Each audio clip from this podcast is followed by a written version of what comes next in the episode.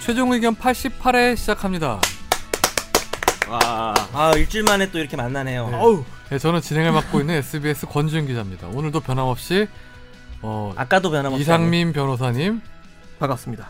김선재 어. 아나운서, 음. 안녕하세요. 네 그리고 지난주에 뵀던 정영 연섭 국장님, 정영- 아니야, 영섭. 아니야. 아, 영섭. 영섭. 둘이 섞어놨어. 네. 다시요. 정영섭. 예 정영섭 국장님 안녕하십니까. 아, 아, 나오셨습니다. 네, 야, 근데 너 지금 내 소개 안 한다? 예, 일부러 어, 오셨네요. 오늘도 지각한 컨셉으로 가는 건가요? 어, 근데 오늘은 왜 지각 안 하셨어요? 음, 이게 2주 어, 연속 지각을 방송이니까요. 야, 아까 시작할 때도 내가 일찍 왔잖아. 지각 안 했잖아. 그러니까요. 저 이제 지각 안 해요. 아 진짜 앞으로도 안 하실 거예요 네, 그러면요? 저 지각 있는 변호사예요. 인생이 좀 지각이라 가지고 네. 인생이 지금. 변호사도 늦게 되고. 근데 누구신데 이렇게 막 끼어드세요? 아 정영섭이라고 합니다. 네. 야, 근데 방금 우리가 방송 전에 알게 됐잖아요. 뭐가요? 권지훈 기자랑 정영석 국장이 같은 고등학교 나왔네요. 음, 우리 고등학교에서 저렇게 잘 되신 분이 없는데 신기하네요. 네, 축하드립니다. 제일 잘된 정말. 사람이에요, 네. 혹시? 아니에요. 제가 플래카드 뭐가 잘 붙은 됐어요? 누가 누가 제일 잘 된 그럼 뭐 사람? 잘된 사람 없어요 기본적으로. 없는 것 같은데. 어느 저분이 고등학교 제일 어느 잘된 것 같아요. 고등학교인지 안 밝힐 건가요? 방송에서? 음. 아니 저 무슨 고등학교를 밝혀서 모르겠어요. 저도 못 들어서 아까 어디에요? 저 검정고시 출신이에요. 저는 중동고등학교 출신이고 너 이제 그만해. 음. 어, 김무성 뭐저 우리 노룩패스 노르 한광옥 전 DJ 비서실장 강남이시네. 겸 박근혜 강남. 비서실장 강남이지. 아니 저는 근데 그 지금 말이 나와서 그런데 노룩 패스를 한번 보고 노룩 패스. 정말 저는 이런 게 이런 일이 일어나는구나 진짜 아예 어떻게 저 사람은 쳐다보지도 않고 저렇게 할 수 있을까라는 생각이 들었어요. 근데 진짜 음.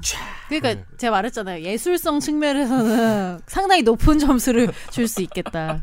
그거 말고도 갑질한 게 많은데 뭐 굳이 그거 가지고. 그건 난 그건 재밌게 봤어요 저는. 지난주에도 얘기했지만. 아, 평소에 자주 하시니까 뭐 그 정도는 용인하겠다 이런 거예요. 아니, 그러니까 뭐, 아니 그 보좌관한테 뭐 그냥 저한테 항상 뭐 재밌게 뽑아라고 하잖아요. 뭐. 재밌게 밀 수도 있죠. 옛날 농구할 때도 노룩패스 잘했어. 가드 가드 해가지고. 네.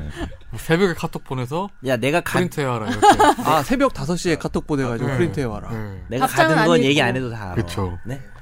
아니, 아니, 정 변호사님 잘하는 거 있잖아요. 새벽 한 4시쯤에 카톡으로 야 이거 뽑아와 이런 거 있잖아요. 고- 그리고 본인이 막 잠을 못 잤다 이런 얘기를 구구절절히 그렇죠. 표출하시죠 앞으로는 음. 야. 변호사님 뽑아 주세요라고 하세요. 그래서 야, 보낼 때 플리즈. 뽑아 주세요. 어. 야, 너 진짜 이렇게 외워. 피해. 아니 LG. 맞잖아. 그때 야, 카톡에 지금 선재가 카톡 제일 보고 있는데 왜곡하는 써있네요. 야 너 좀 뽑아와 이렇게 써있네 지금. 진짜 읽어줘 제대로. 아니, 꺾지 말고. 진짜인데 나 왜. 진짜 인격 쓰레기 돼 그렇게 되면. 내가 세상 이렇게 무섭게 보냈잖아 새벽에 야 미안한데 오늘 대본 꼭 부탁해 지훈. 내가 오늘 좀 일찍 가니까 인쇄할 곳이 없음 유유. 쏘리 쏘리 이모티콘도 보내면서 계속 이렇게 미안함을 표시하고 있잖아. 아니 그런 거 나못 봤지. 내가 이거를 해명을 안 하니까 네, 내가 이런 청취자 사연을 사람이라- 넘어가시죠. 지난주와 마찬가지로 예, 이딴 이야기를 1시간 10분 정도 하면 정말 내가 88회가 여기서 끝납니다 계속 이런 대접 받으면서 방송 하고 싶다. 그러니까. 쭉 해야지. 한 아니 5년? 100회, 100회 하면 뭐 하나요 그러고 보니까 백해요. 예. 우리 몇 회인데요? 제가 요즘에 시네타운 19 그 공개 방송 온에어 그거 가거든요. 아 가요? 음, 예. 아니 저- 정 저- 변호사님 저- 거기 가요? 네? 고정이에요 뭐예요 이제는요? 예? 가요? 고정이에요 뭐예요? 제가요? 네.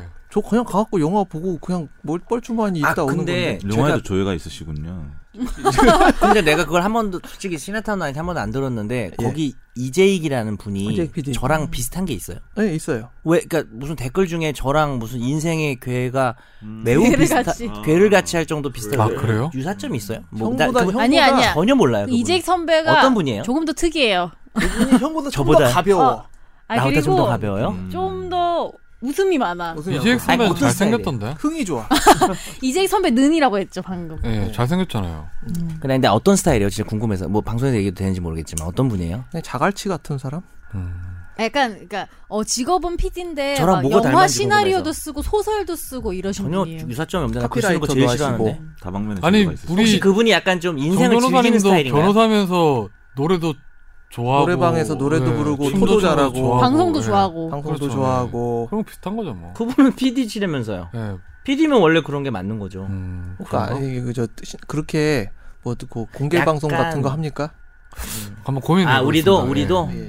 근데 사실 제안이 하나 들어왔. 아 이건 비공개일 수는 네. 있구나. 네. 아 그제야. 저희가 이제 범 예, 하여튼 뭐 가, 가볍게만 얘기하고 또 끊으면 너무 그러니까 이제 예. 법률가들과 함께하는 그런 제안이 네. 하나 들어왔어. 정말 쪽팔린 방송이 되겠네요. 아무튼 뭐 창피해서 안 하기로 청취자 했어. 사연이 있는데 김선재 아나운서 소개를 해주시죠.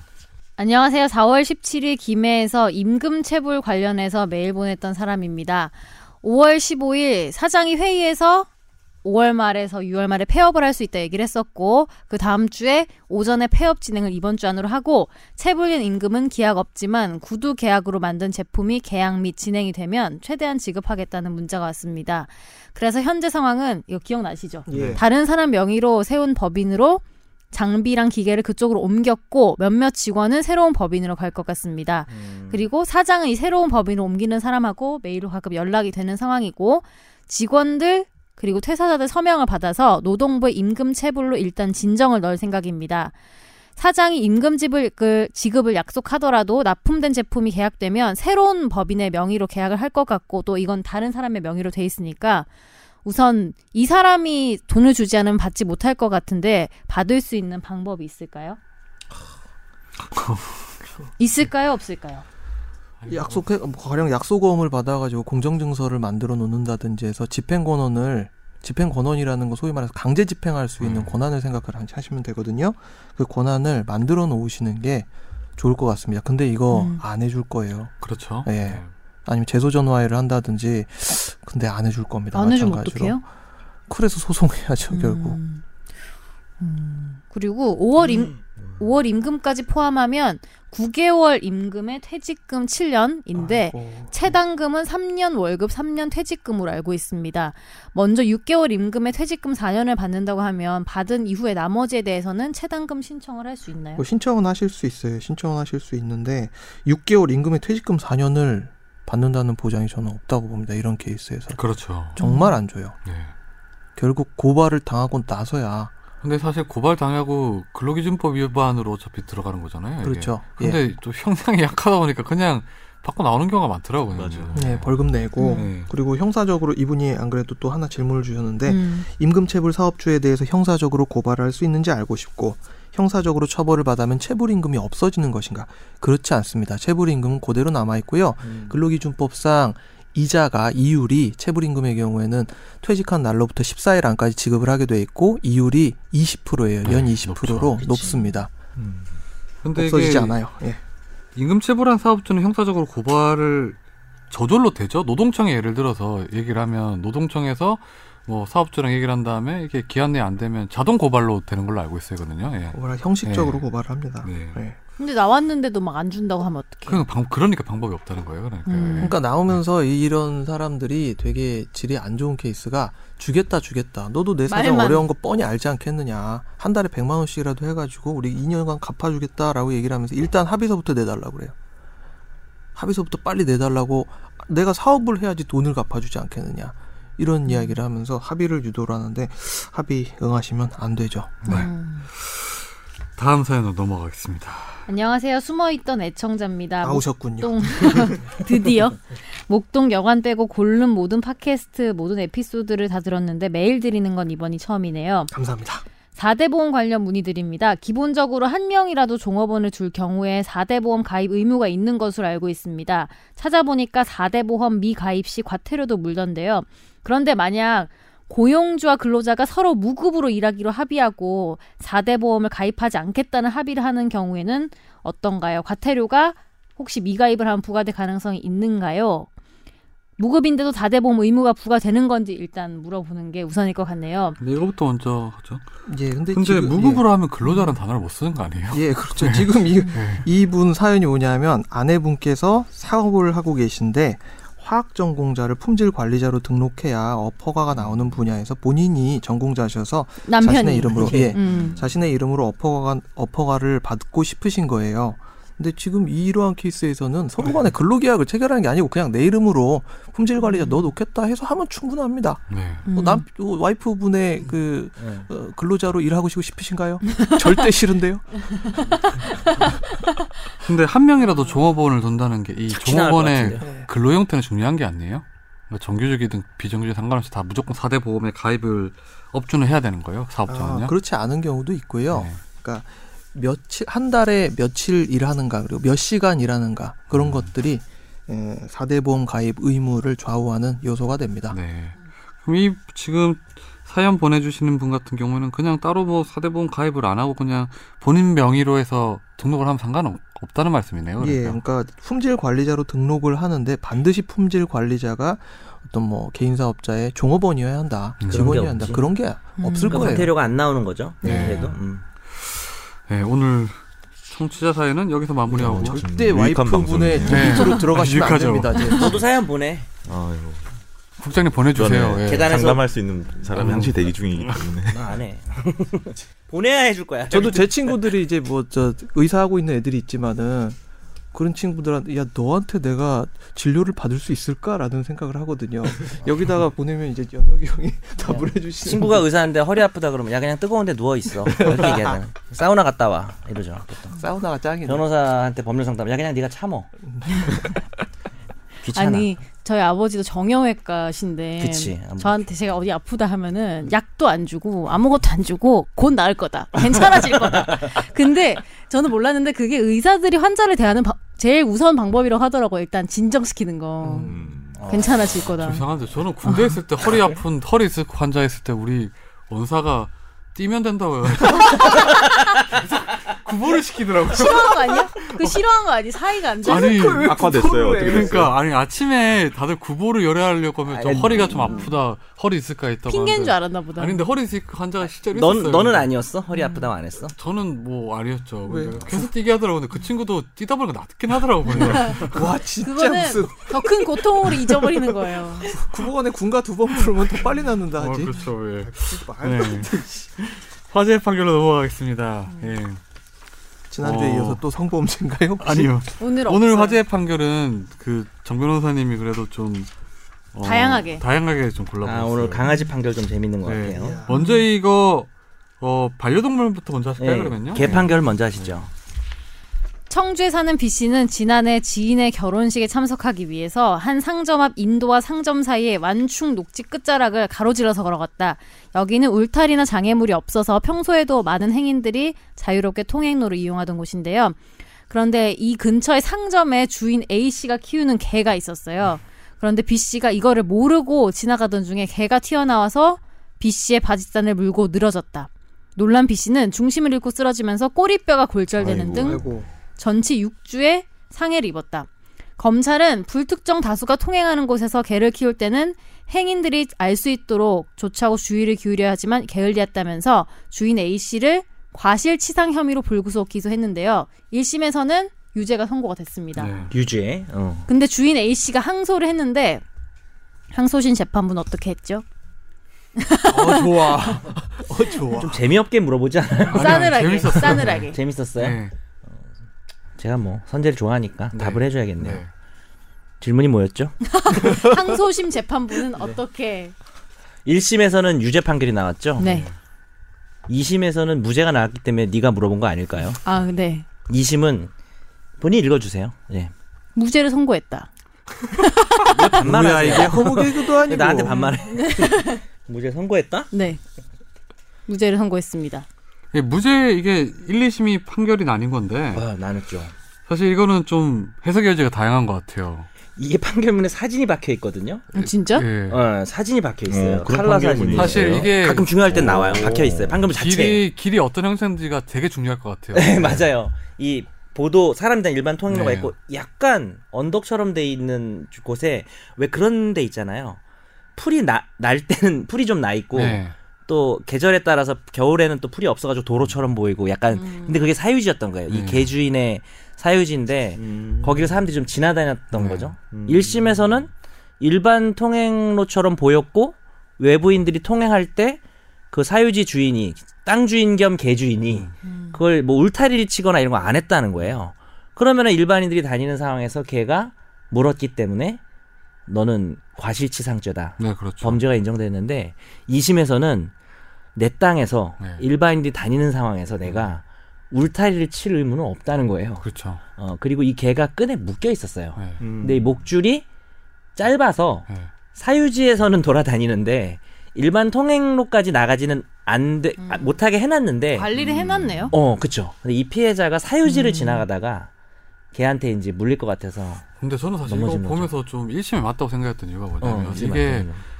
이 그게 사유지인지 일반 통행하는 사람도 모를 거 모를 것 같더라고 보니까. 그럴 수 예. 있죠. 예. 음. 왜냐하면 사람들이 계속 지나갔던 아니니까. 길이고, 그니까. 예. 어, 자기가 거기에 사유지라 써놓은 것도 아니고 음. 그렇다면 이제 당연히 책임이 있겠죠. 음. 근데 다른 분 그- 생각은 어때요? 집주인 개주인은 음. 할 만큼 했지 않나요? 어떤 점에서요? 그러니까 개를 잘 묶어 너 놨다는 항상 거. 아니요. 어. 개편이더라. 개, 맞아, 개 제가 키우는 개를 키우는 잘 개 묶어놓은 게 엄마라. 아니라 네. 개가 뭐 이렇게 개 일반인들한테 못 다가갈 정도로 이렇게 선제는 하는데. 개편 어때요? 아, 네. 죄송합니다. 가제는 개편을. 해요. 미안합니다. 계속 얘기하세요. 예. 근데 요거는 좀 저는 좀 그런 것 같아요. 이게 이제 피고인이 설치한 개집, 개 그늘막, 네. 개 그늘막이라고 해서 달래가 개 그늘막 여기 경고문이 있어요. 아, 경고문이 있었구나. 아, 걔 개- 근데- 주위- 어. 어. 근데 1심에서 뭐라 그랬냐면 그 경고문만으로는 미리 통행인이 다 가까이 갔을 때 위험을 인식하기가 어려웠다. 음. 1심은 이제 유죄가 나왔잖아요. 그리고 피해자가 일부러 개를 자극한 적도 없지 않냐. 음. 어, 그냥 가다가 자빠진 거 아니야라고 해서 한 건데 2심은 2심에서 가장 큰 이유는 일반인들이 통행하길래 그냥 개인 땅을 그 제공을 한 거고 묵인을 해준 거고 그 다음에 거기에 분명히 경고를 해놓고 목줄이 150cm였는데 굳이 거기 경고문까지 해놨는데 그 근처까지 왔다가 음. 어, 걔한테 놀라서 본인이 자빠졌어. 사실 걔한테 물린 상처는 아니고 지금 자, 아, 자빠졌다는 좀 죄송해요. 넘어진 넘어져서. 네. 아, 넘어지신 상처인데 여기 좀 웃긴 판결문 요지도 있어요. 이 사건 개는 크기가 조그만 발발이로 평소 공격적인 성향이 짙은 맹견이 아니었던 것으로 보인다.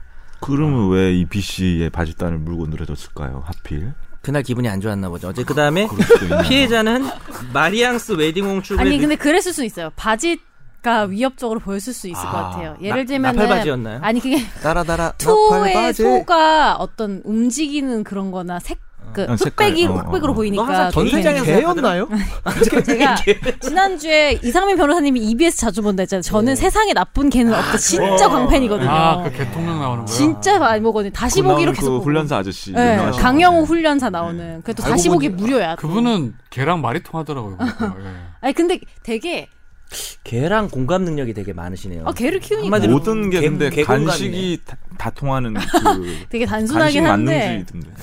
근데 그것도 근데 그 간식도 끝까지는 안 통하는 게 저희 개가 입이 되게 고급져요. 왜냐하면 음. 저는 되게 단호하게 키우는데 주- 엄마가 애기 같다고 생각해서 그냥 다 주는 거예요. 막 사람 음식도 주고. 근데 그랬더니 애가 안 먹어 이제 간식을. 버릇이 잘못된 음. 거네.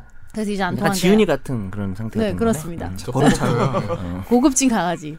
아무튼 그- 그- 근데 이제 이 판결은 중요한 건 결국 민사상 책임은 져야 할 거라는 얘기를 했어요. 괜히 음. 덧붙여서. 그러니까 이런 문제를 생각해 보면 지금 이 개주인이 범죄자가 되는 거잖아요. 그건 좀 막아야 되겠다고 생각을 했나 봐요. 근데 저는 이거는 이런 비슷한 사례를 본 적이 있어요. 이게 뭐냐면 이게 좀 큰 개였어요. 뭐 시베리안 허스키 이런 네, 큰 욕하신 거예요? 개였는데 시베리안 허스키? 예. 혹시 시바견 아니에요? 시바견. 시베리안 허스키? 어, 그건 아니고요. 네. 근데 이게 그 앞에 철조망을 쳐놨긴 했더라고요. 철조망을 쳐놨는데 옆에 틈이 있긴 해요. 음, 개 끄는 모습도 있고요. 근데 어, 애기들이 강아지 모습 귀여워하잖아요. 근데 만질라고. 어? 예. 근데 이 강아지가 이 애를 보고 막 엉엉 짖더니 이 첫조망에 이렇게 붙어가지고 이렇게 하잖아요. 근데 음. 이게 길이가 이 주인이 잘못 계산했는지 첫조망 빈틈으로 나오게 한 거예요. 네. 음. 살짝 나오는구나. 애가 물렸어요. 그걸. 음. 제가 놀러 가서 본 건데. 음. 그러니까 이게 다 네. 되게 말렸어야죠. 예, 부모님 입장에서는 아, 되게- 목격한 거야. 네. 이게 기사가 아니고. 예. 그런데 제가 봐도 걔가 그냥 갑자기 애기 애기들이 하는 행동을 했더니 와서 돌아서 물었는데 세게 물거나 피가 난 건 아닌데 애 음. 입장 되게 놀랐을 거 아니에요. 많이 놀랐어. 저 광견병 막 예. 이런 생각도 나고. 그래가지고 어머니가 와서 막 애 울리는 거 울리는 거 막 달래고 이제 주인이 와서 사과를 하긴 하는데 이런 그거랑 비슷한 것 같아요. 이것도 기본 줄을 묶었다 하더라도 음. 이게 거기는 진짜 실제로 공용 도로였거든요. 예. 음. 그쪽까지 나오게 한 거였던 거예요. 또 이 판결문에 보면 그 피해자분이 결혼식에 늦지 않게 하기 위해서 주의를 안 살피고 급한 길로 가다가 이렇게 됐다는 얘기도 좀 있는데 만약에 네. 예. 애기였으면 또 범죄가 됐을 수도 있을 것 같아요. 이게 좀 피해자 따라 달라진 게 좀 웃기지만 원래 범죄 속성이 좀 그렇긴 하거든요. 근데 그 강아지 지나다니다가 강아지 만날 때 되게 조심해야 되는 게 우리가 예를 들면은 사람이 내가 친구랑 지나갔는데 내 친구가 되게 귀엽게 생겼다고 해서 갑자기 누가 와서 내 친구 머리를 쓰다듬거나 만지지 않잖아요. 저는 그런- 그러니까 그러던데요. 저보- 강아지도 저보고 똑같이 해야 돼. 왜냐면 귀엽다고. 강아지는 특히나 네. 주인에 대한 충성심 이런 게 되게 강하기 때문에 다가오고 이런 거를 물론 사람을 좋아하는 개도 많지만 요새는 주인을 지켜야 되겠다는 습성이 강해서 개대한 음. 아주. 음. 그 강아지를 만지고 싶을 때는 꼭 주인한테 맞아요. 음. 허락을 꼭 물어보고 받는 게 본인의 안전을 위해서도 그게 또 네. 개를 물건이라고 외국 같은 데서는 음. 남의 개를 이렇게 막 정말 무례한 다가가서 어, 무례한 함부로 행동. 만지는 게 무례한 거라고 그렇죠. 하잖아요. 어, 선지 하나 좀만 더 하면 나중에 이효리처럼 될 것 같은데요. 걔 제주도 한 가서 100 강아지 마리, 키우고. 어, 해가지고 저는 개준이 저한테 한번 안아주면 안 되겠냐 말한 적 있었어요. 아. 그 자기 훈련법 훈련법이에요. 아니 네. 아니, 그 본인을 안아주고 아니 그냥 자기 그냥 강아지가 있는데 엘리베이터를 같이 타는데 최근에 음. 강아지가 엘리베이터 계속 짖는 거예요 저를 아. 보면서 그러니까 보니까 짖고 있는데 개를 아, 안아달라고? 그러니까 나한테 안기고 싶어서 걔가 짖는 거라면서 안기고 싶어서. 에이 그거 걔는 그래서 안- 내가 안아줄로 뭐 아, 안아줬더니 그럼 이제 애가 걔 되게 쪽으로- 너무 좋아하는 거야 계속 어. 그래서 사람을 되게 좋아하는 거. 아 그래서 이제 사람은 포기하고 개 쪽으로 찾기 시작한 거예요? 내가 그래서 아 역시 이 개도 암컷이구나 했는데 원래 수컷이더라고 네. 뭐 암컷이면 더 좋을 뻔했나요? 네, 네, 됐고요 그런 건 예. 아니죠. 근데 여기서 이제 형사로 이분이 이제 고소? 고소를 음, 한 거죠. 이유는 어쨌든 민사상 보상을 좀 많이 받기 위한 거 아닌가요? 그런 거는 있겠죠. 네 그런 거 같네요 근데 이게 무죄가 나왔으니까 좀 불리할 수는 있지만 제가 볼 땐 민사로는 좀 받을 수 있을 것 같아요. 음. 별개이기 때문에 재판부가 이 판결도 사실 23 대법원 가서 바뀔 수도 있는 거고 그렇죠 어, 예. 유죄가 나올 수도 있고. 다음 화제 판결은 스타벅스로 할까요? 음. 아, 스타벅스 별 A 씨는 지난해 12월 스타벅스 홈페이지에서 특별한 사연을 게시판에 올리고 SNS에 공유하면 추첨을 통해 100명에게 1년간 매일 음료 쿠폰을 제공한다. 이 행사에 응모해서 어. 당첨이 됐는데 정작 당첨되자 스타벅스 측은 행사 공지사항에 실수가 있었다면서 음료 쿠폰 한 장만 지급했다. 화가 음. 이게 나요. 너무 심했죠. 50장도 아니고 한 장. 그러니까 맨 위에 for 스타벅스 for one year라고 돼 있는 문구를 지웠죠. 음. 어, 위에 있었는데 발음 죄송합니다. 이쪽의 해명은 같은 기간에 1년간 쿠폰을 주는 다른 행사가 이뤄졌었는데 실수로 똑같이 경품을 주는 것처럼 잘못 공지가 됐던 건데 아, 그럴 수는 있을 것 같아요. 실수로 그랬던 포스터를 것 뭐 같긴 만드는 해요. 과정에서? 네, 그거 실수한 것 같긴 해요. 음. A 씨는 실수를 사과하라고 요구했지만 스타벅스가 이를 받아들이지 않은 채 홈페이지에서 공지사항을 아까 말씀하셨던 대로 수정하고 음료 쿠폰 등으로 회유하려 했다며 소송을 냈다. 법원은 스타벅스가 아니 음료 쿠폰을 안 주기 위해서 음료 처음 쿠폰을 약속한 회의했다는 게 음료를 이상한데? 구매할 비용을 줘야 한다고 판결을 해서 229만 3,200원을 지급하라며 원고 승소로 판결했는데 저 진짜 웃겼던 게 기사 보면서 기준이 모카 프라푸치노 아니에요. 육천 다크, 다크 다크 모카 프라푸치노 한 잔값 6,300원 왜 6,300원. 원. 하필 다크 모카 프라푸치노였나 비싼 음. 제일 비싼 거 줄여서 다모프. 어. 제일 아 비싸죠. 이게 네, 지금 제일 스타벅스 제일 비싼 거예요? 네.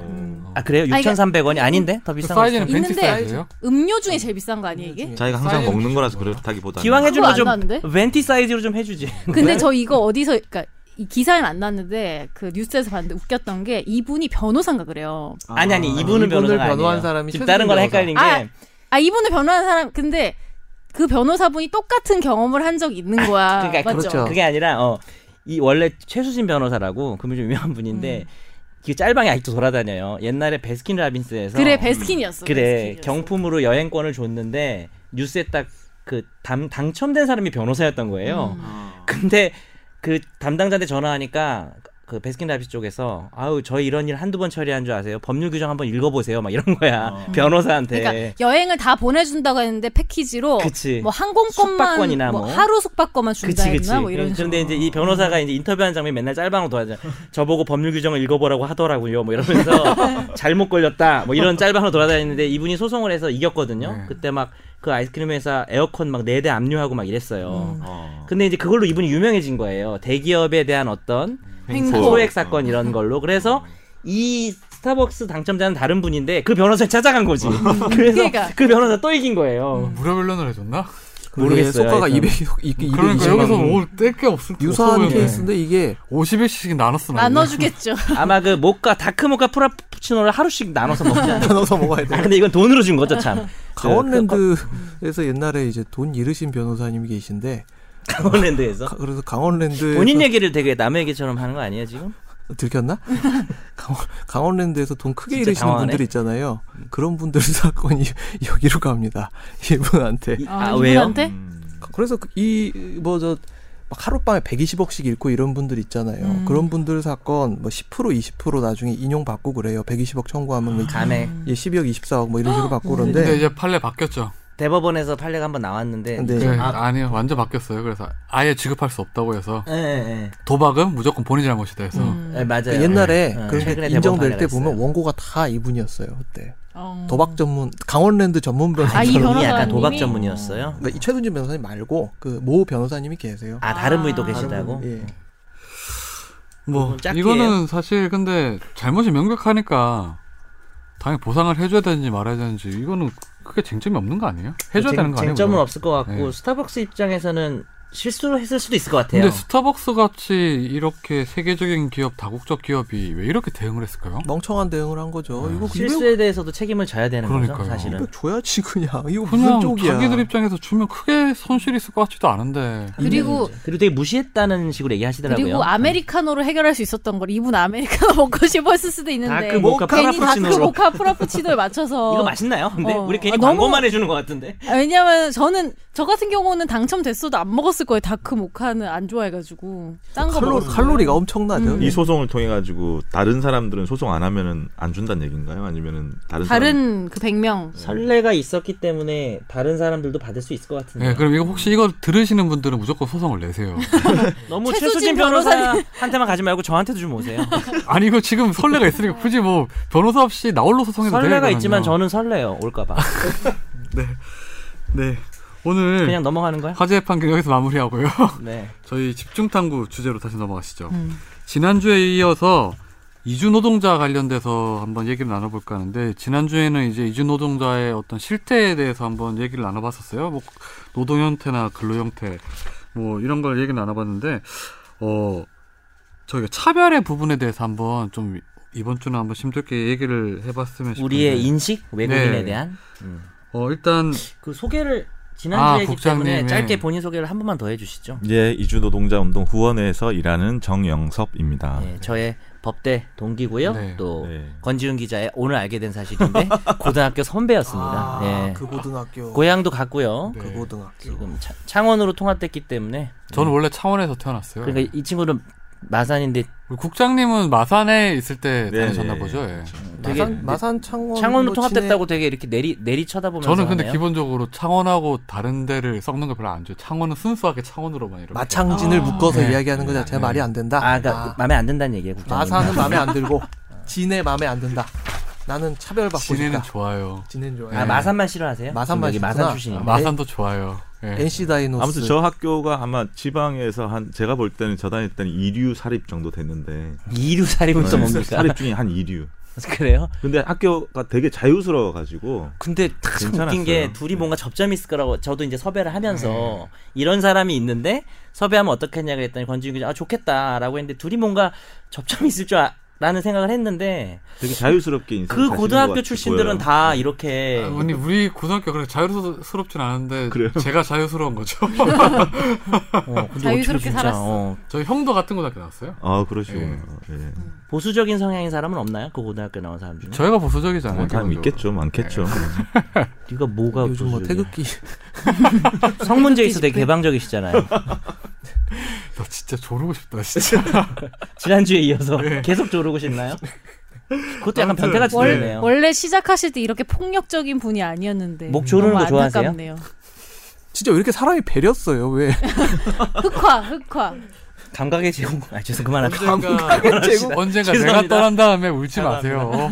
내가 떠난다고 하면 그 이유는 연석이 형이랑 다 세 명 때문이에요 진짜. 어. 제, 그래도- 제가 먼저 떠날게요. 그리고 아, 우리 어딜 때문은 떠난다는 아닌 것 거야? 같아요. 아니, 연습생 최종 의견을 때문이야. 떠나는 거예요? SBS를 떠나는 다 거예요? 떠날 거야 그냥. 그래요? 네. 떠내려 가는 거 아니에요?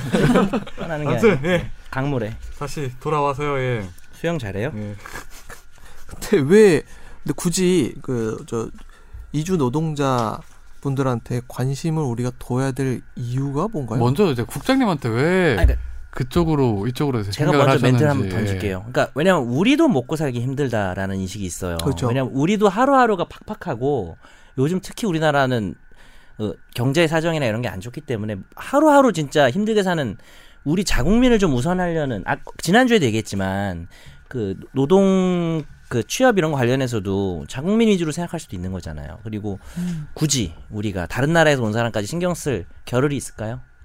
이런 아니, 뭐 인식이 있을 수 있죠. 일단 먼저 그 기본적으로 얘기를 좀 네. 해주세요. 이제, 왜 예. 아, 이쪽으로 처음에 활동을 하시게 됐는지. 아 저요. 아 본인이 저는 하여튼 군대 갔다 와서 2002년에 이제 사회에 딱 나와서 뭐 이 단체에 들어갔는데 그때 처음 그 이주 노동자 행사 집회 같은 데 나가봤어요. 음. 너무 깜짝 놀란 거예요. 한 천 명 정도가 모여 있는데 그 사람들이 이제 막 행진을 하면서 말도 되게 잘하더라고요. 뭐 내 피도 빨갛고 당신네들 피도 빨간데 왜 우리를 이렇게 차별하자는 음. 그런 내용으로 뭐 너무 절절하게 얘기를 하셔가지고 음. 그때 이제 엄청난 충격을 받고 아 이분들을 뭐 지원하고 연대하는 활동을 계속 해야 되겠구나 음. 이렇게 생각을 하고 그 뒤로 이제 계속 그런 일에 했고요. 본인이 여러 가지 사회 활동을 했었는데 그 특히 이주노동자 문제가 좀 약간 신세계였던 거네요 네. 본인에게는 그때 처음 봤어요 이주 노동자라는 존재도 처음 봤고 집회하는 것도 몇살 처음 때였어요, 봤고 그 그게? 2002년이니까 아 2002년에 네. 그 2002년도면 산업연수생 제도 시절 아닌가요? 그렇죠 대학도 예. 다 졸업하고 군대를 되게 늦게 갔다 예 오셔서 네 그것까지는 군번이 그 공공군번이신가요? 구고요 구구군번. 아유 저희 할아버지 군번이시구나. 01 네, 다시 그만하시죠. 예. 난 네. 몰라. 그래서 네. 2000 이제 8년에서 11년까지 이주 노조에서 한번 직접적으로 일을 해보자 해가지고 했고요. 지금도 지원 활동을 하고 있는데 어쨌든 한국 사회가 필요로 해서 부른 사람들이란 말이죠. 네. 예, 그래서 뭐 결혼 이주민 여성들은 당연히 마찬가지고 노동자들도 한국 사람들 일하지 않는 뭐 3D 업종에 가가지고 음. 일을 하는 거고 그러니까 한국 사회에서 어, 기본적으로 필요로 해서 부른 사람들이기 때문에 음. 최소한 손님 대우는 해줘야 된다. 네, 최소한은 해야 된다. 근데 이제 그것도 안 해주는 거죠 손님 대우도. 현실이 예. 음. 그래서 뭐 이런 사회나 문화, 뭐 경제에 기여하는 바를 뭐 인정할 필요가 있고 그렇기 때문에 사회적 약자다, 뭐 소수자 이런 걸 떠나서 아니 그럼 같이 이제 사회에서 기여하고 살아가는 사람들인데 뭐 최소한의 인간 대우는 해줘야 되지 않는가 이런 생각이죠. 그 이주 노동자 같은 경우에도 우리 국장님이 말씀하셨듯이 똑같은 사람이고 외국인 관점에서 볼 게 아니라 같은 인간에서 보면 많이 정답이 정해져 있는 것 같은데 그렇죠 어 우리가 실제 현실에서 보면 이제 그 이주 노동자에 대한 잘못된 오해들이 몇 개 있는 것 같아요. 대표적으로 음. 우리의 직업을 빼앗고 있다. 음.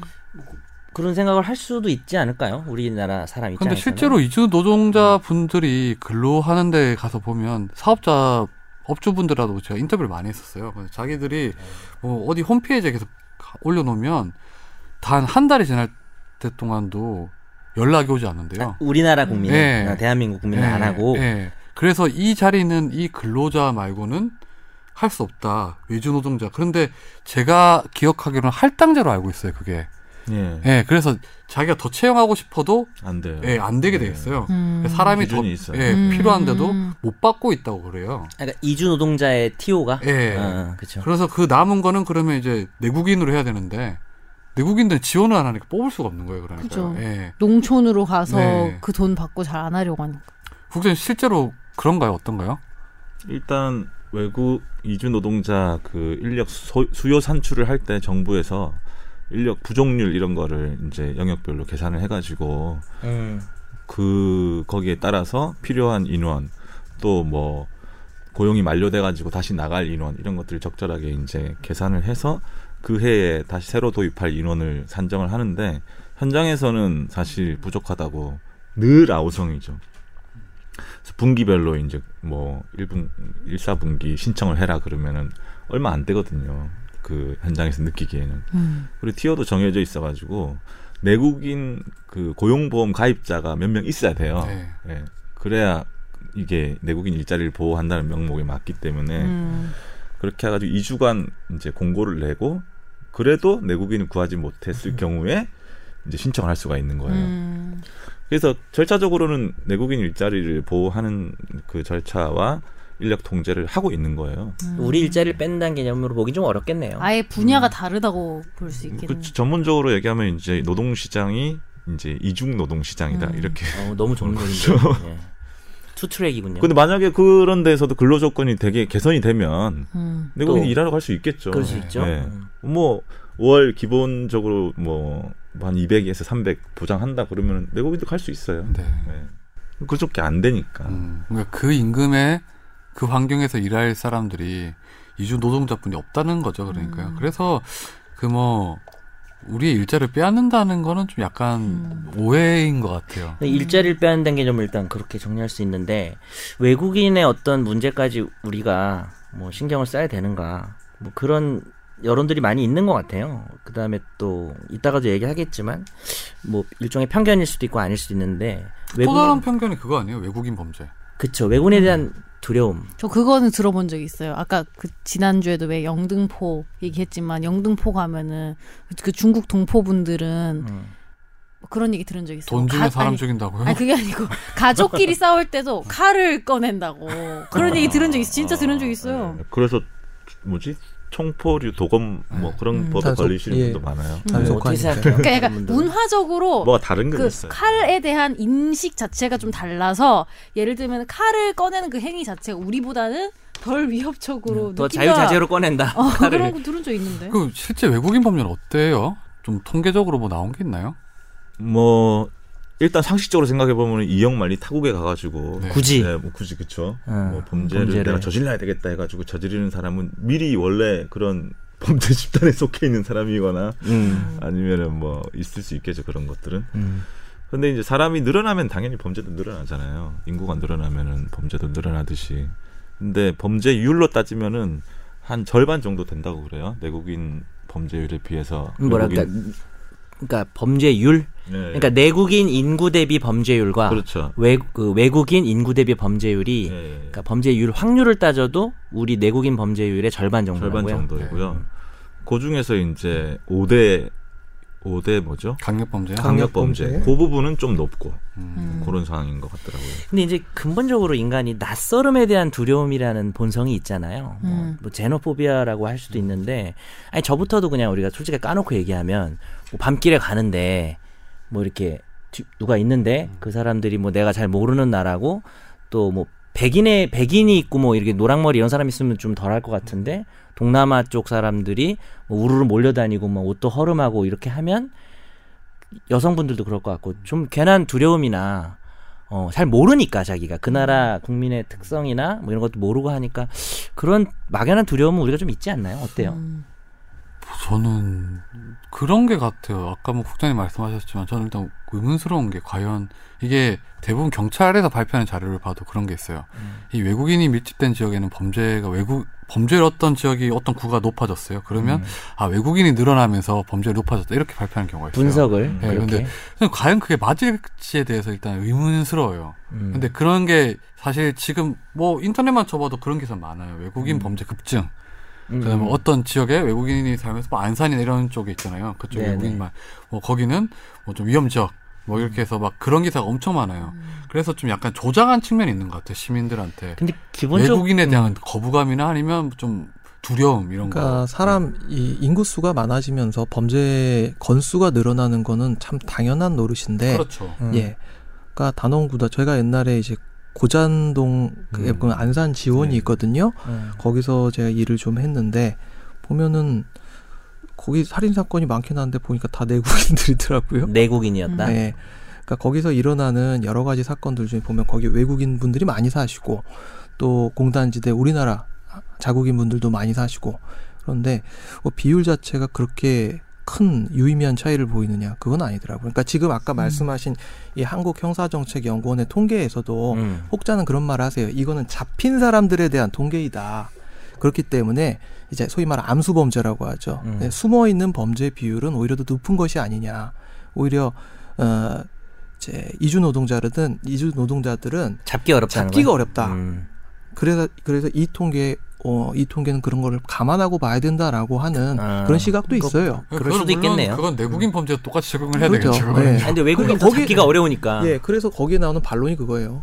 딱 말씀하신 거예요. 그럼 내국인은 뭐 잠수 타면 잠 그리고 못 그렇죠. 잡느냐. 기본적으로 근데 이런 생각 할 수 있잖아요. 이질적인 집단이 많이 모일수록 뭐 범죄율이라는 게 올라갈 수 있다는 생각은 할 수도 있는 거아요 근데 저는 그 어디서 또 들었는데 실은 이 우리가 사실 갖고 있는 두려움은 외국인이 범죄 자체를 일으킨다는 것보다 그 사람들이 내국인한테 뭔가 해코지를 하지 않을까에 대한 두려움 아니에요? 그러니까 자기네들끼리 불만을 싸, 음. 가지고 싸우는 거 가지고 말하는 건 아니지 아, 않나요? 어, 그것도 그렇죠. 있을 수 있고. 예, 근데 예, 그 실제로 제가 생각했을 때는 어떤 범죄를 저지른다고 했을 때 외국인들도 자기네들끼리 뭐 싸우고 뭐 하고 할 수는 있어도 그게 막 우리나라 사- 그러니까 한국 사람들을 향한 건 굳이 아닐 수도 있을 것 같아요. 자기들의 외국인에 대한 것은 아닐 수도 있다. 음. 이것도 약간 편견인 것 같은데 그게 외국인이 너 편견이 외국인 상대로 네. 알겠어요. 하는 범죄든 내국인 하는 상대로 하는 범죄든 똑같은 시각으로 바라봐야 되는 것 같아요. 그러니까 그거는. 가릴 필요가 네, 없는 게 그거는 그냥 네. 외국인 내국인을 가리지 네. 말고 사람 대 사람으로 생각하면 그래서 범죄도 그렇게 봐야 되는데 좀뭐 아까 이상민 변호사님 말씀에 뭐 적극 동조하는 편인데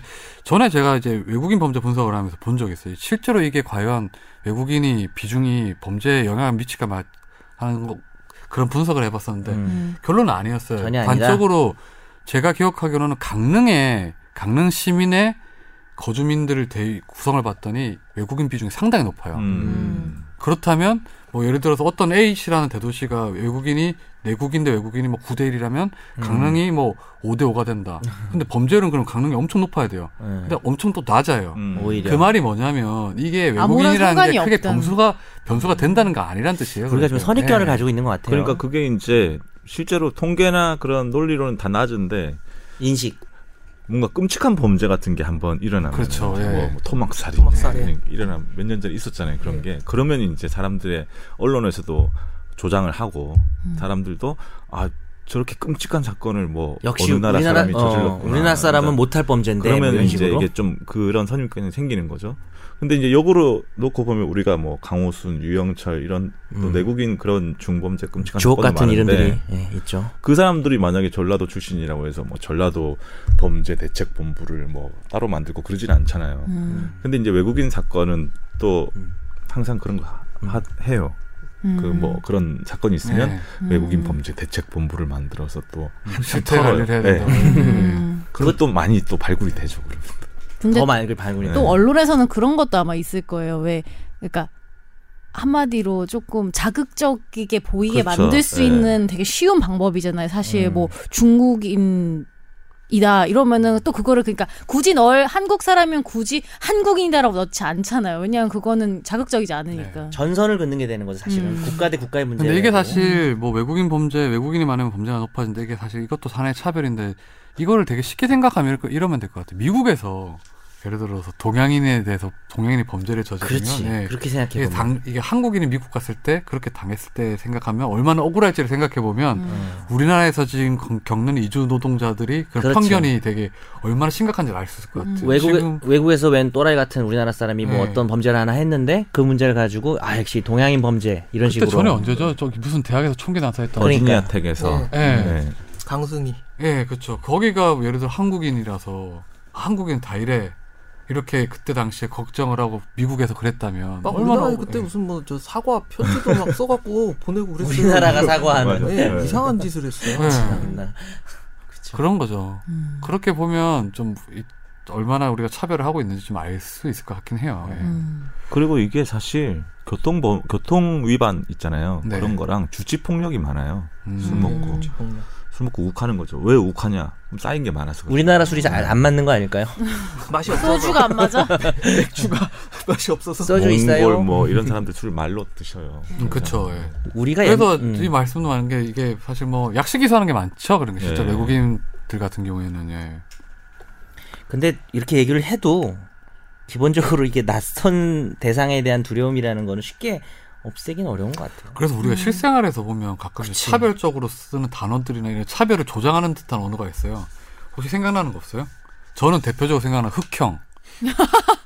흑형. 근데 옛날에는 그 잘그 쓰는데 옛날에 근데 깜둥이였는데 흑형. 요즘 그래도 흑형으로 네. 그게 바뀌었어요. 음. 흑인 그 흑인들한테 물어봤더니 대표적으로 차별적인 언어라고 한, 한국에도 아, 그쪽에서 안 거론을 좋아해요. 해요. 음. 예. 예. 원래 흑형이라는 데 뜻에 보면 이제 원래 흑인들이 좀 신체 발달이 뛰어나고 사실 좋은 뜻으로 오히려 많이 쓰잖아요. 근데 그거는 음. 쓰는 사람들의 입장이지 그치. 음. 안 듣는 사람 입장에서 정말 기분 나쁘다. 원래 처음에 그 말이 나왔을 때는 옛날에는 뭐, 그, 저희 어른들은, 저희 아버지 얘기해도 되나?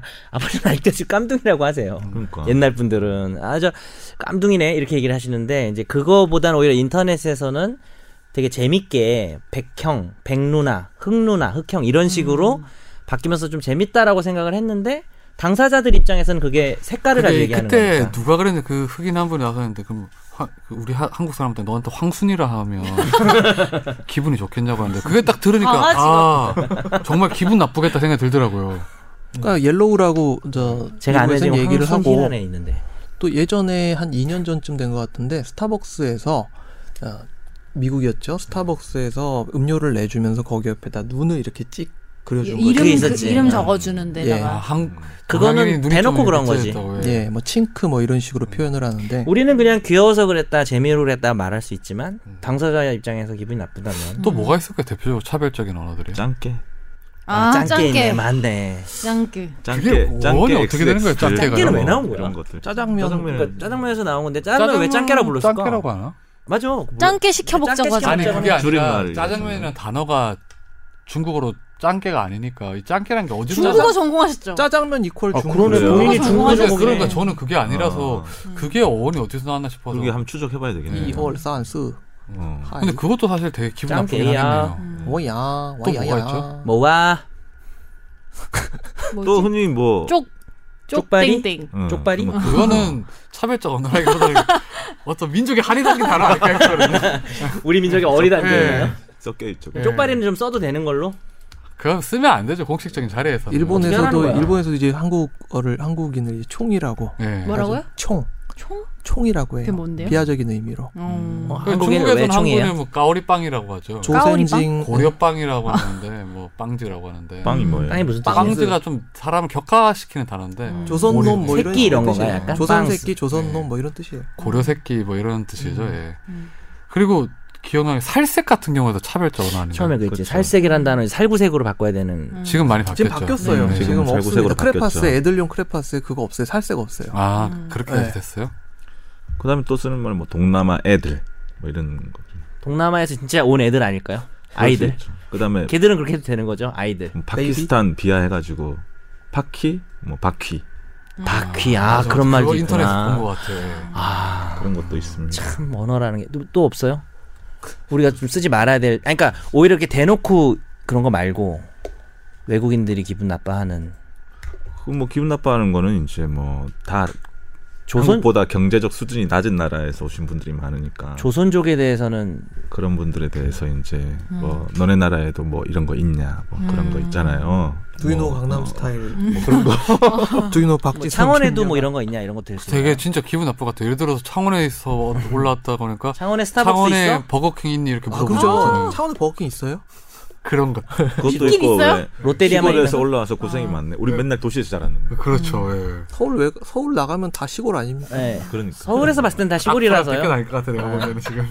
어쩔 수 없어요. 예. 아니 근데 그 제가 지난주에도 그 뮤지컬 빨래 얘기했는데 거기서 한국인 여자 주인공이랑 이제 어디서 오신 분이 기억이 안 나는데 하여튼 둘이 사랑을 몽골요. 하는 어, 예. 몽골 맞죠. 예. 거기서 온 남자가 사랑을 하는 내용인데 둘이 공감대를 형성하는 게 둘이 되게 막 둘 다 못 살고 옆집 살아요. 근데 한 명은 이제 자취를 하는 거야. 따로 떨어져서 되게 힘들게 일하고. 음. 그리고 외국에서 오신 거예요. 그러니까 그런 지역에서 온 거랑 그런 공감대를 몽골에서 온 남자, 응. 몽골 남자라고요? 음. 공감을 형성하는 그런 지방에서 부분이 있거든요. 어, 올라와서 사는 거구나. 유통 씨랑 외국에서 반대로 올라와서. 된 거네요.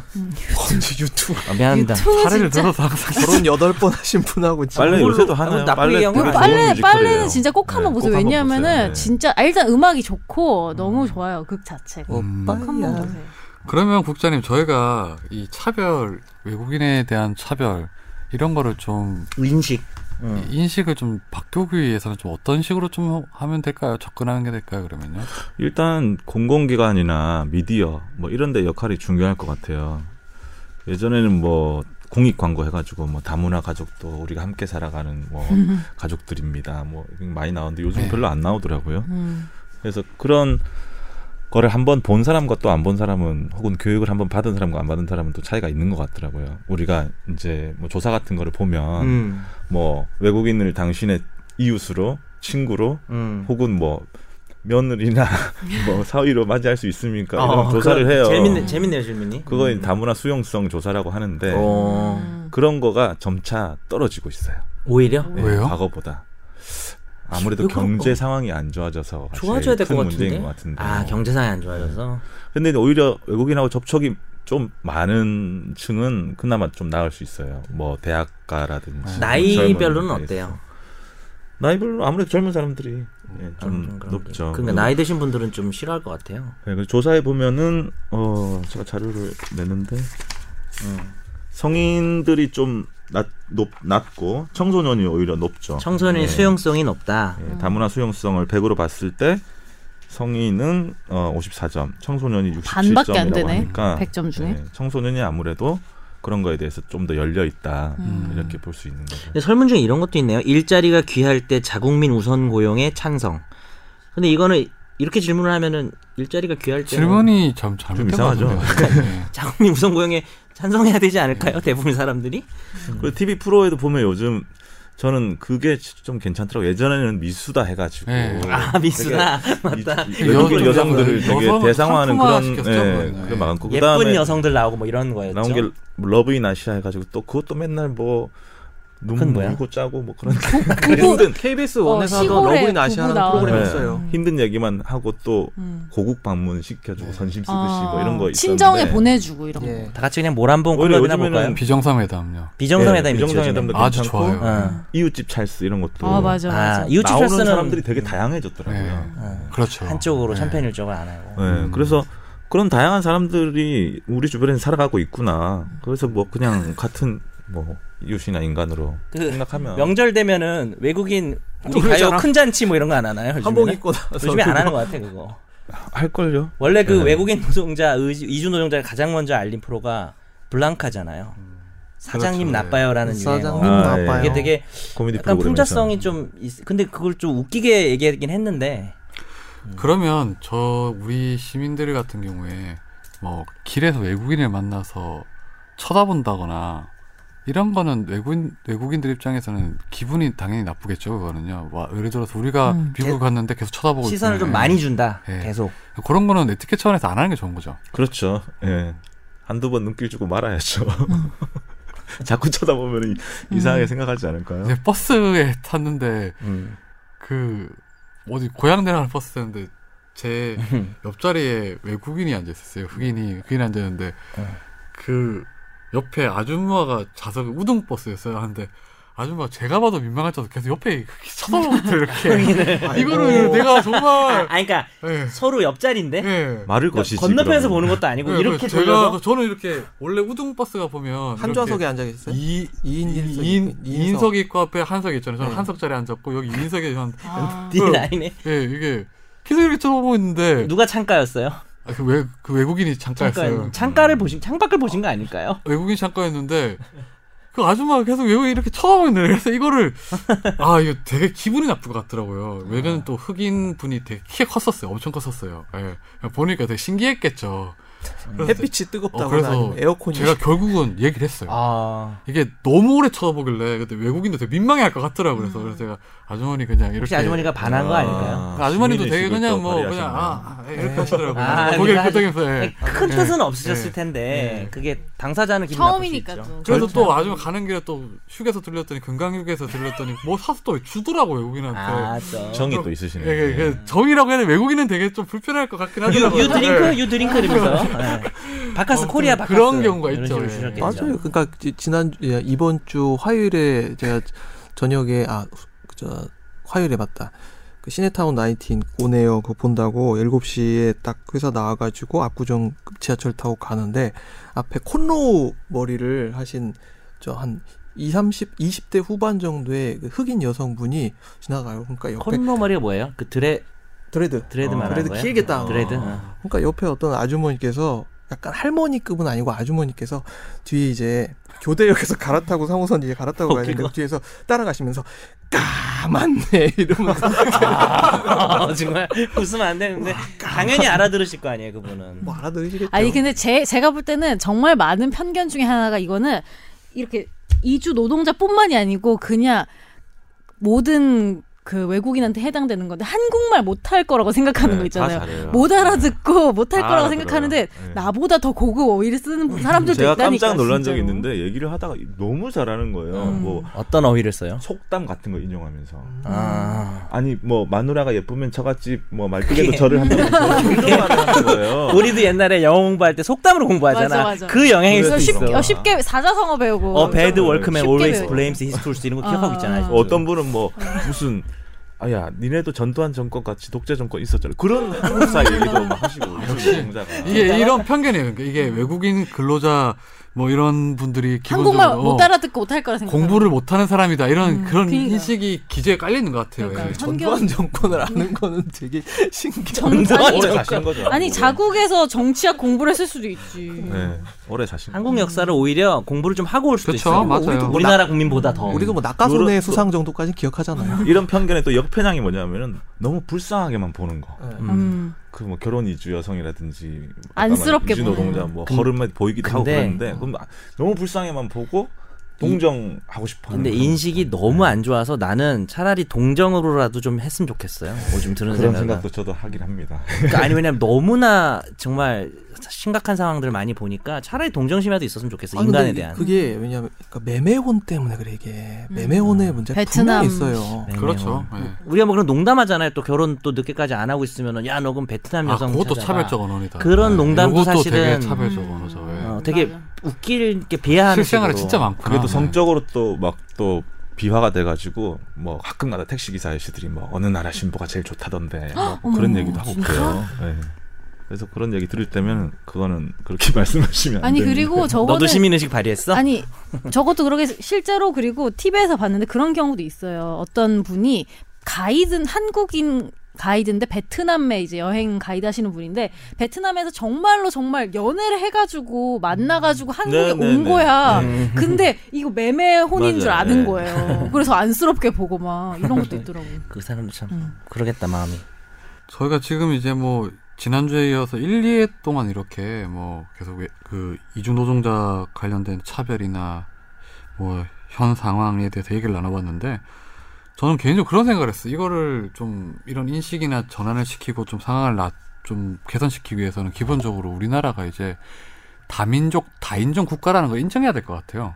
음. 이거 되게 보면 우리가 뭐 예전부터 어릴 때부터 배우는 거 있잖아요. 뭐 무슨 단일 파- 민족. 단일 민족으로 피가 백이 뭐- 민족. 뭐- 그게 오히려 방해하는 거야. 예. 네. 이런 발전을. 그렇죠. 민족주의가. 음. 옛날에 우리 이렇게 막 가슴 털 있고 그러면 야 너 고려시대 때 병난도에 대낮에든 아라비아 상인의 후예다 뭐 이런 식으로 위에서 그런 위에서 이상한 농담을 섞였다. 했어요? 아니 정말로 아니 지금도 난 처음 듣는 다 데 섞여 있어요. 뭐 안 섞일 이, 수가 이목 없어. 이목구비 뚜렷한 사람 보고 너 위에 조상 어딘가에서 섞였나 아, 보다 그런 이런 얘기 남담 그다음에 얘기가 했나 뭐. 야 너 완전 외, 외국인 너 외국 갔는데 아무런 위화감이 없었지 뭐 필리핀 갔는데 음, 이런 식으로 놀리기도 그러니까. 네. 하고 연석이 형도 배에 털 있는데 어, 언제 봤지? 아까 계속 이렇게 이거 하실 때마다 오 그때 여털이 아니고. 이제 시간 나면 브라질리언 한번 합시다 네. 왁싱 아무튼 그 마지막으로 우리 국장님이 꼭 하시고 싶은 말씀 있으면 한마디 해주시죠. 저희는 한마디 안 해요? 아, 그 계세요. 예. 네 안 할게요 이게 진짜 이주민 인구가 점점 늘어나요. 한국이 모든 걸 압축적으로 겪는데 지금 한 2, 30년 만에 음. 거의 지금 200만이 됐잖아요. 네. 그리고 더 많이 받아들일 거예요, 앞으로. 네. 그렇기 때문에 함께 살아가는 지혜를 빨리 배우지 않으면 안 된다. 그리고 그 2세들이 지금 엄청나게 또, 그치. 자라나고 있어요. 음. 그 소위 다문화 가정의 2세들. 네. 음, 그 친구들이 이제 성인이 됐을 때 또 음. 성공적으로 사회에서 같이 살아가야 되는데 그러려면은 그 어, 친구들이 뭐 적응도 잘하고 왜 한국에서 나고 자랐으니까 당연히 그렇죠, 한국인이죠. 이제 뭐 네. 똑같은데 네. 이제 또 어떤 겉모양이나 이런 것 때문에 또 마음 상해하지 않도록 함께 어, 배려하고 함께 공존하는 네. 그런 예, 의식을 좀 더 많이 높였으면 좋겠습니다. 네. 좋은 말씀 감사합니다. 우리 이상민 변호사님 뭐 하시고 싶은 말씀 있으신 것 같은데. 아 그런가요? 네. 그러니까 우리나라 저 이민이 시작된 게 1900년대 초반을 보거든요. 주로 하와이나 네. 네. 그다음 사할린으로 이주하기 시작한 걸 1890년대 후반부터 1900년대 초반으로 보는데 이때 이제 1900년대 중반 때그 한국인 1.5세 2세의 에, 이제 문화 충격이라고 그러나요?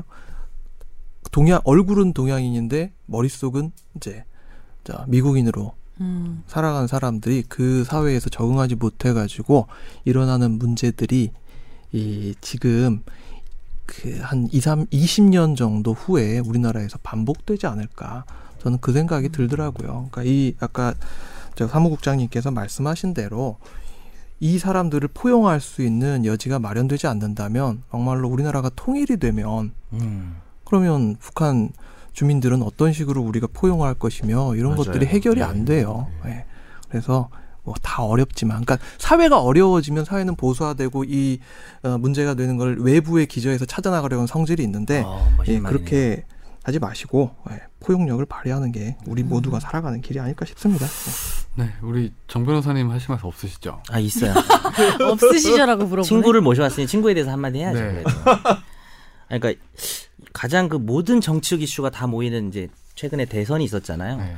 거의 모든 내용들이 있지만 사실 이주 노동자에 대한 이야기가 많이 되지는 않은 것 같아요. 뭐 유권자가 아니어서 그럴 수도 있고. 근데 이 친구가 여러 가지 운동을 했었어요. 근데 결국은 자기가 정착한 곳이 이주 노동 운동이란 말이에요. 근데 이- 이번 방송을 통해서 생각을 좀 해보니까 가, 그러면 가장 인간에 대한 보편적인 어떤 공감이나 그런 연대감이 없이는 할 수 없는 곳- 운동이 이주 노동자 운동인 것 같아요. 뭐 사회복지, 뭐 빈민, 장애인 다 뭐 우리의 문제일 수 있고 다 관련될 수 있지만 이주 노동자는 어떻게 아주 냉정하게 얘기하면 그냥 우리와 다른 사람인 거잖아요. 근데 정말 인간에 대한 보편적인 인식을 가지고 접근한다면 가장 최소한의 대우조차 받지 않는 그런 가장 열악한 영역이란 말이죠. 그래서 그쪽으로 이 친구가 자신의 운동 영역을 결정한 걸 보면서 어, 제가 존경하는 친구 중에 아유, 제가 존경하는 친구는 몇 명 없어요. 너무 칭찬하시네요. 연섭이 영섭에게 연섭이? 영은이 너희 되게 헷갈려. 연석이? 저는 연석이고요. 근데 저는 얘는 스타일이 영석이에요. 비슷한 측면도 많아가지고 저 재미없으면 안 하거든요. 이게 재미있는 분야예요. 음. 어. 그래서 아, 이 분야가 또 예, 재밌네요. 예. 의미도 있고 아, 예. 재미도 있고 YS 그래서 들으시는 거 아, 보니까 YSG. 존경하는 친구였습니다. 영삼. 이상입니다. 얍실이라고 오늘 뭐- 하더라고요. 약실이 저희가 어려운 주제를 조용히 좀 할래요? 네. 어려운 주제를 우리 국장님 덕분에 아주 쉽게 잘 설명한 것 같은데 음. 전 개인적으로 차별금지법이 이제 필요하다고 봐요. 예, 그래서 차별금지법이 꼭 조만간 도입이 돼서 이런 차별이 기본적으로 없을 수 있도록 좀 갖췄으면 좋겠어요. 저는- 선언적으로나마. 예. 저는 그리고 뭐 이렇게 마무리 선재 아나운서. 외국인이든 이주 노동자들이든 만났을 때 이렇게 너무 다른 것만 찾으려고 하지 말고 예를 들면 우리가 음. 어떻게 공통 관심사에 대해서 얘기를 나눌 수 있을지 이런 거를 좀 더 사람들이 맞아요. 생각했으면 제일 좋겠어요. 멋있는 예. 말이었네. 경상고등학교 나왔구나. 아, 이런 거 되게 너도. 중요해요. 예. 아니 우리 보통 만날 때 그 이러잖아요. 그러니까 네. 어 고등학교 어디 나 우리 같은 데 나왔네 이러면 또 공감대가 생기잖아요. 또 음. 심하면 안 되겠지만 안 어쨌든 되지만. 외국인하고는 네. 같은 점- 어, 뭐지 말이야. 네. 같은 경상고등학교 외국인인데 막 중동고등학교 나오고 그럴 수도 있지 않을까요? 그게 외국인이 아니라 한국인인 거죠. 그냥. 그건 한국에 사는 운동에서 한국인인 거죠. 나오셨겠죠. 지금 차별이 몸속까지 뼛속까지 박혀 그래서 있어요. 난, 난 국적을 바꾸려고 해요. 생각 중입니다. 이민 가신대요. 저 다음 주부터 2주예요. 2주 노동자예요. 알겠습니다. 예. 그러면 장관 못 돼. 너 진짜 장관이다. 아무튼 오늘 하는 방송 여기서 마무리하고 다시 한번 우리 오늘 찾아주신 국장님께 진심으로 아, 감사드립니다. 감사합니다. 다음 주에 찾아뵙겠습니다. 고맙습니다.